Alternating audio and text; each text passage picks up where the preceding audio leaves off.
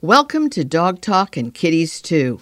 This episode features one of the three guests who were part of my weekly hour long NPR show broadcast over the air every Sunday on WLIW FM 88.3, the only NPR station on Long Island, where it is broadcast continuously for 14 years. I'm Tracie Hotchner. I wrote the Dog Bible, Everything Your Dog Wants You to Know, as well as the Cat Bible, Everything Your Cat Expects You to Know. I'm also the founder and director of the New York Dog Film Festival. The eighth annual New York City premiere will be October 2023, along with the fifth annual New York Cat Film Festival before traveling the country, supporting local animal welfare groups. This show is about dogs, cats, and other creatures who share the planet with us. Please check out my other Pet Talk podcasts at traciehotchnerpets.com. I would not be able to bring you this show without the generous support of Dr. Elsey's the privately owned litter and cat food company founded by Dr. Bruce Elsey, a feline only veterinarian. He personally created many styles of litter to make sure that even the fussiest cats would not have out of litter box problems, the number one reason people abandon their kitties. Dr. Elsey also created his own brand of cat food called Clean Protein, the first dry cat food I can recommend because it's based on the protein found in a cat's natural prey. This show would not be possible without the longtime support from Weruva, the pet food company founded and privately run by David Forman, who named it after his rescued kitties, Webster, Rudy, and Vanessa. Weruva is a quirky name for a company with whimsical names for the dozens of different cans and pouches of cat food they make. But what sets them apart is how serious David is about high quality nutrition. They were the first pet food company to use human edible ingredients and process them in the same facilities that make human food.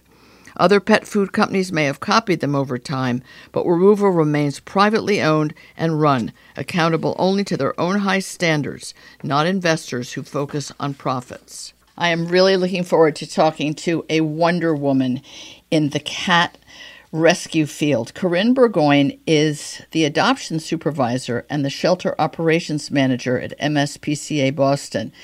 And Stacy LeBaron at the Cat Connection told me this woman has done something no other shelter in the United States has been able to do a return to owner rate 10 times higher than the rest of the United States.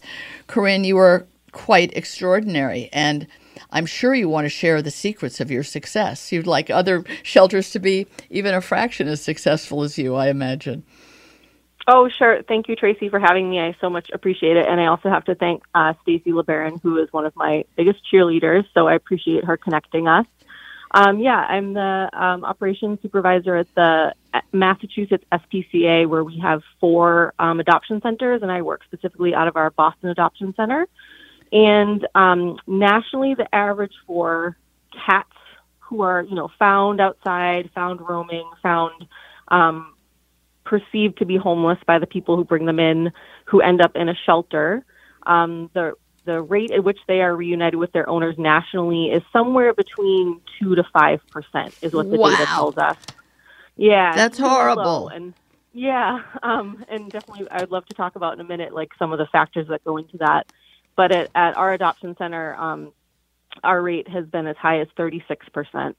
Um, and we're really, really proud of that. And I think there's um, a lot of work.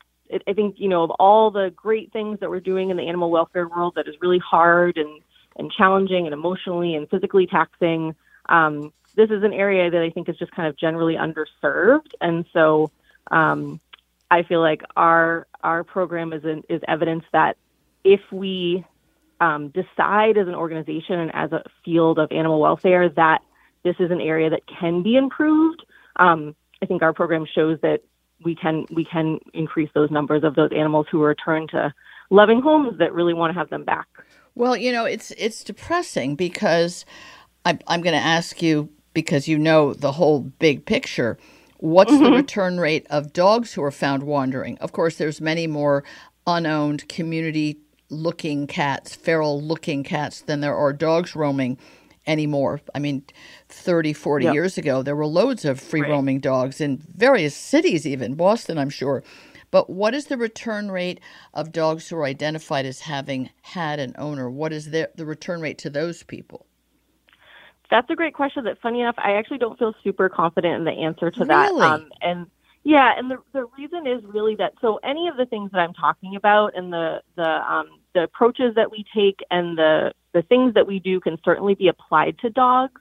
Um, for us here in the Northeast and Massachusetts specifically, um, sort of exactly like what you're talking about, are like you know roaming, lost, random unaccompanied dog walking down the street is quite low. Right. So I, I would I, I I I will say a number that I believe I have seen places, but I want to be clear that I'm not 100% um, factual in this number. It's it's closer to like 50 to 60 percent um, in some places, and I think maybe as low as 40 in, uh, in you know in some areas that are underserved. Um, but you know, so that that number could also be increased. And I know that there are some groups out there who have really gotten their return to home numbers for dogs up there. But even if on the low end it's 40%, if it's two to five percent for cats, that's still a huge disparity. It's so, so sad. That's why I really made sure wanted to make um, our work really focus on that area that needed a lot Definitely. of improvement.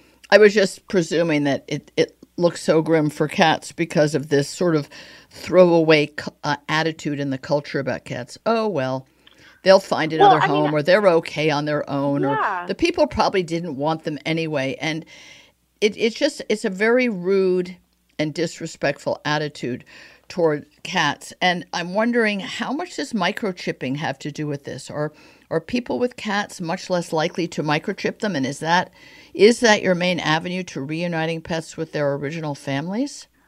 Yeah, that's a great question. So, like you, I would like to stand from the rooftops and tell everyone, you know, that getting your micro, your pet microchipped is a, is a really great thing to do. Um, I suspect that in a lot of communities, there's places that you can access, you know, low cost resources for microchips at the MSPCA. We do it for fifteen dollars, um, and include it also as part of our low cost spay neuter packages.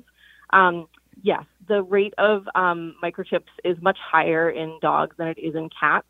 Um, for our shelter, the, the percentage of like stray and found cats who come into us, about 50% of them are microchipped, and that's actually very high. When yeah. I go, I recently went to a national conference and presented on this topic.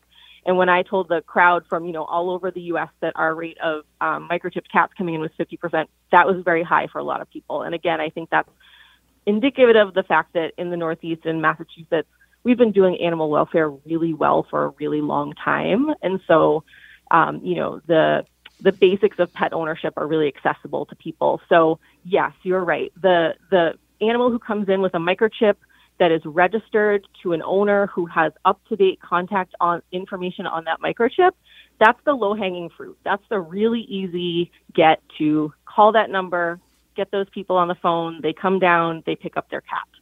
So, but that is only, so when I say our reclaim rate is 36%, that's only about 12% of our reclaims.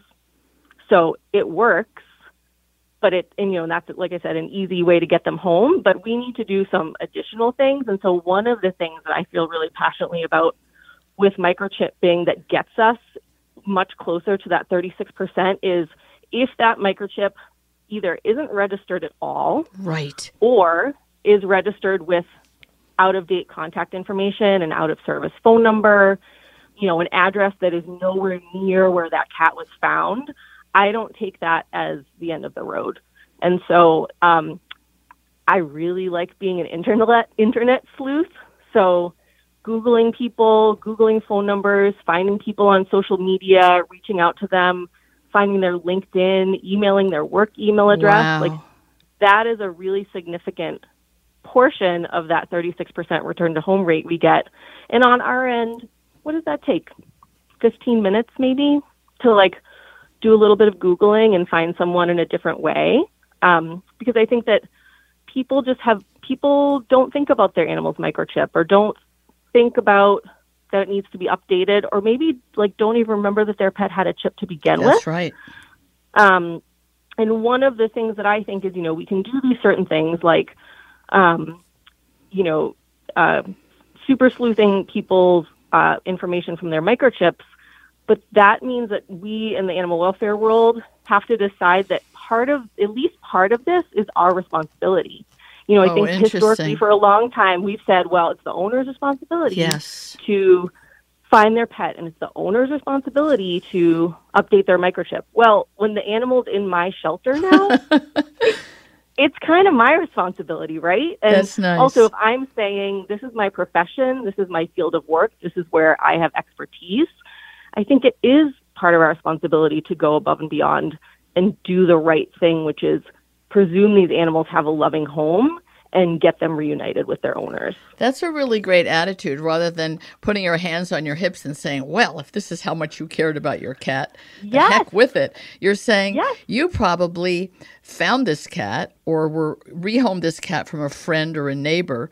And the idea of it having a chip never crossed your mind. Or Absolutely. alternatively, possibly sometime before you moved from Iowa to Denver, you did have some piece of paper that had the chip number on it, but that wasn't the that wasn't top of mind for you when you moved. So you, you forgot all so about exactly it. Exactly right. Right? Yes. Like people love their pets and people also have a lot of conflicting priorities in yes. their life. And those two things can be true at the same time. And I think also from animal welfare perspective, you know, I can only speak for this, the data for my my organization. Um, length of stay, right, which means like how many days an animal stays in our care in the shelter. For our shelter, the length of stay for all cats in general, cats that came to us in any kind of way, the average length of stay is 13 days. That's very short. The average length of yes, in general, nationwide, that is very short. The length of stay for a cat who comes in and gets reunited with their owner is three days. So that also, like, that has so many trickle down benefits for our organization. We know that length of stay is the single greatest contributor to an animal contracting a communicable disease yep. in a shelter environment. Length of stay con- contributes to stress on people and the animals caring for them. So, like, even from just if we wanted to look at it from a selfish standpoint and not in a happy go lucky, lovey dovey, let's reunite pets with their owners standpoint, right, right. it benefits the organization overall as well. Right, because you don't want your volunteers and your shelter staff to see that same cat for days and days and days who came in kind of in shock and now he's gone into the bread loaf shape and he's depressed yeah. and he's scared and he's traumatized and he doesn't want to eat and he could have urinary tract problems because of the stress yeah. And now the, the the volunteer and the shelter worker are feeling really extra bad about their job yeah. because yeah. this animal's suffering and there's nothing they can do to to help it. I'm I'm curious what happened to Michelson Found Animals. There was a period in time when Michelson Found Animals was providing low cost chips to shelters, and then anybody with any chip from anywhere could register with them and change the registration information for free. Now, I think that the company, the nonprofit that it is, may have changed its its job in life, if you will. But where do you most recommend that people register? Because there are some companies, I want to say AKC and some others, but I, I could be wrong, that charge a yearly fee. So mm. there's a kind of pushback I'm... to that for people. Whereas if it were free, could we urge them a little more to please just use your email and write into the whichever the company is that you recommend, Corrine, and register your number with them. And then when you when your cell phone number changes or you move, it's it's pretty easy to go in there and change it. Where yep.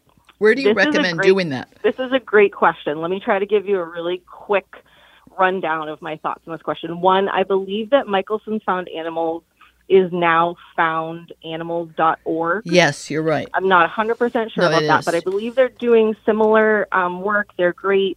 Um, now, you asked a question that I love because there, you know, and I'm not, I don't, I don't claim to be an expert on exactly how every single microchip registry company works, but I'm pretty familiar with most of them, and they all work quite, very similarly at the end of the day. And the question that you ask is a huge misperception in the community.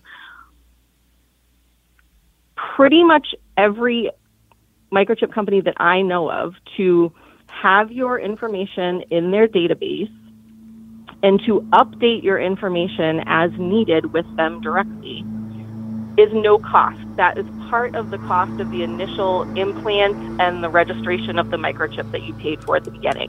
there are a lot of microchip companies who send you messaging that kind of vaguely in a coded way makes you think that you need to pay to Yes. have a registered microchip. And what they're actually doing is providing a sus- subscription based service that provides you additional resources should you want to pay for that service. So those resources might look like if your pet got lost, they would like fax and email all the shelters and vets in a 50 mile radius from you. They have like a 24 hour emergency poison hotline access, things like that. But I would look, I would encourage people to look very carefully at what that messaging is that they're getting from their microchip company because it's very likely that you don't actually have to pay to have your microchip be registered and and easily updated for free in their database but they are you know i mean they're a business right? So they Right. are asking you to pay for services but that is not about the database.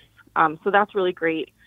Um, And the- Found Animals is not really um, a, a, a for pro- it's it's not at all a for profit organization. It's a nonprofit. They're, they're so nonprofit. So they're not in it to make a buck. They do sell the product to shelters like yours or others to insert the, the microchip.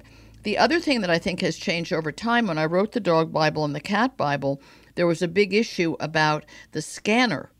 So a vet clinics could have a scanner, shelters have a scanner, but there's brands of scanners and brands of microchips, and if they don't play well together, you can't scan the animal. Is that no longer true? Is there a universal scanner now? Um, in my experience these days, most scanners are what you would call a universal Good. scanner that will now. But here's the extra thing, though: with so much rehoming of pets and pets being surrendered to shelters and then rehomed through that shelter, the thing that um, you can't know for sure. So when I scan an animal and the chip number comes up, I can tell just because I've been doing this for a long time, or I could look it up online based on the confirmation of that chip. I can go, oh, that's a HomeAgain chip, or that's an Avid chip, or that's Right. a AKC chip, or whatever. But now there's so much rehoming and re-registering of animals. I can't guarantee that the manufacturer of that chip is where the most recent registration is. Does that make sense? Totally. So, like, you can re register chips in different databases. So, the thing that I most recommend, and I hope all shelters, if you're listening to, or vets use this, and, and even the public can use it, um, you go to petmicrochiplookup.com Oh, wow. and you put in the microchip number, and it doesn't give you the information on the chip, but it what tells it searches all the microchip databases, and it tells you this is the company who has the most recent registration on that chip, so contact them. And what that might be is this is an Avid chip, but you need to contact HomeAgain for the most recent up, um, registration. So it's it's a very convoluted system. It is convoluted, but I think Corrine, the thing that that we come away with is that you as a shelter have got this incredible success rate because you put your shoulder into it. You make the extra effort. You take it as your responsibility to do the best you can to let those people know that their cat is with you, not wandering the streets or, uh, you know, someone else has picked it up and now rehomed it, which happens when a hungry cat comes to the back door and is a friendly cat.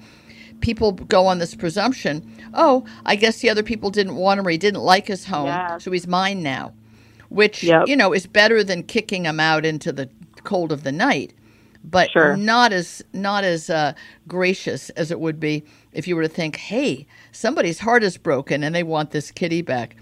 Corrine Bourgoin, we've run out of time. The work you're doing at MSPCA Boston is incredible. Your success rate is a beacon of hope and light for people who've lost their pets in your Boston area, especially kitty cats, but also nationally. I hope more people understand how you do what you do and that you keep on keeping your numbers so dramatically high. Thank you so much Thank on you. behalf of all the cats and their humans who've been reunited because of you. Yeah, it's the greatest feeling ever. I don't know. I don't know how you couldn't do that once and not keep chasing that feeling. Good for you. Thanks for listening. There are a few more special companies that make this show possible. I hope you will try their products because they support my mission to entertain you with valuable information and advice.